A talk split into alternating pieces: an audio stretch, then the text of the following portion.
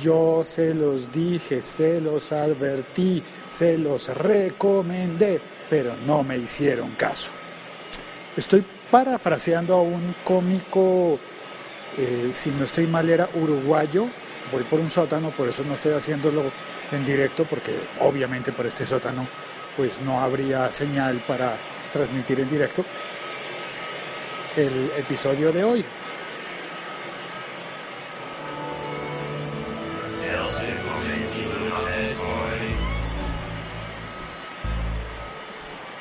El cómico uruguayo, o humorista le dirán algunos, eh, se llamaba Ever Castro. Lo escribía Ever con, con H. Y creo que terminaba en T, Ever Castro. Y él tenía un programa de humor hace muchos años, que creo que alcanzaron a repetir. Me dice, me dice mis papás que era famoso. Y... Y tengo entendido que él, si bien, si era uruguayo en serio, pues lo que hacía era recorrer América entera con su programa de radio de humor. Y es una forma interesante, ¿no? Como lo hacían en los circos, como, sí, como los artistas de, de antaño. Eh, a ver, pongo el teléfono acá mientras sigo hablando.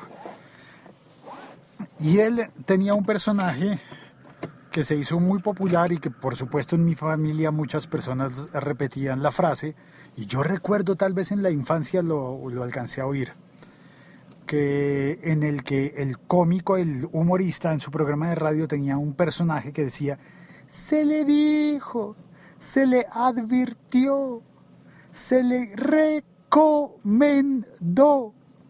pero no hizo caso. Y a partir de esa frase que siempre repetía, empezaba a contar una historia humorística sobre alguien a quien le había pasado algo. Y bueno, me acordé de esa frase porque, pues porque hay un lío con uh, muchos iPhones en el mundo por jailbreak. Y es que, claro, si le rompes la seguridad de iPhone, si le rompes la seguridad de Apple, pues la seguridad rota, rota está. Y ahí, ¿cómo vas a hacer? ¿Qué, qué, qué reclamo vas a hacer? A ver si logro, aquí mientras espero que abran la puerta, pasarme al artículo.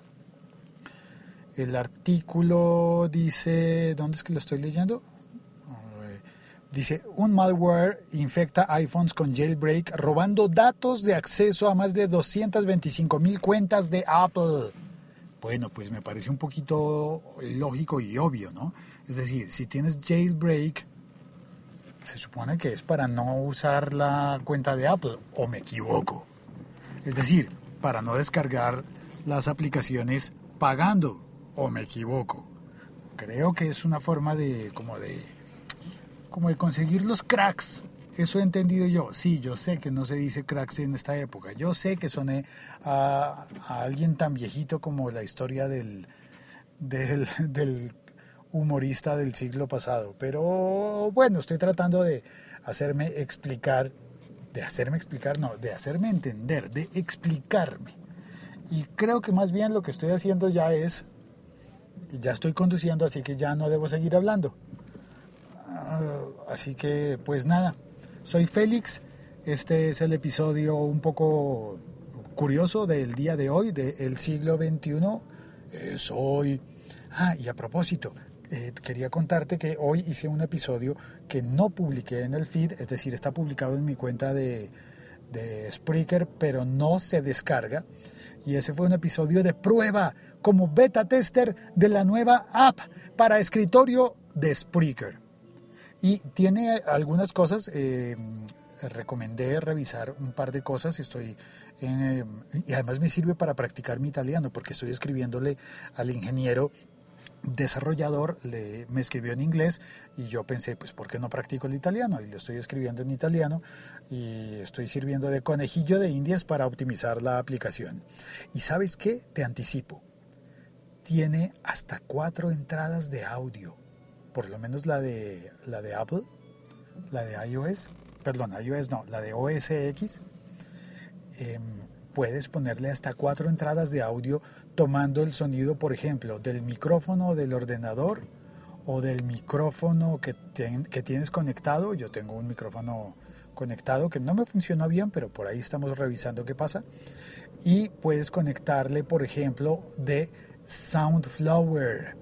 Sí, sí, sí, la aplicacioncita esa que distribuye el sonido en Apple. Sí, y entonces puedes escoger los dos canales de Soundflower o los, ¿cuántos son? Los otros dieciséis canales. Bueno, el Soundflower general.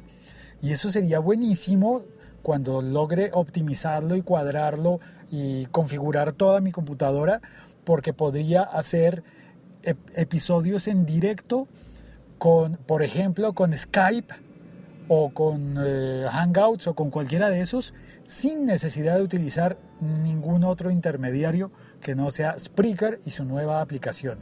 Va a estar buenísima. Yo sé, todavía es un beta y es la primera vez en la vida que soy beta tester y eso me pone contento. Gracias, un abrazo, soy Félix, mi Twitter es arroba Locutor Co.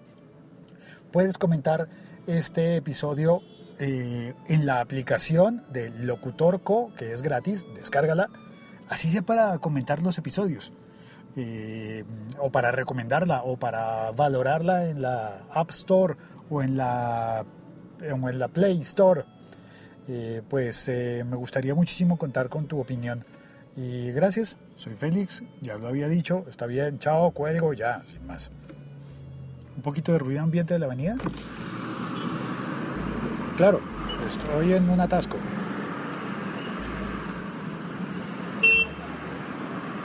Chao.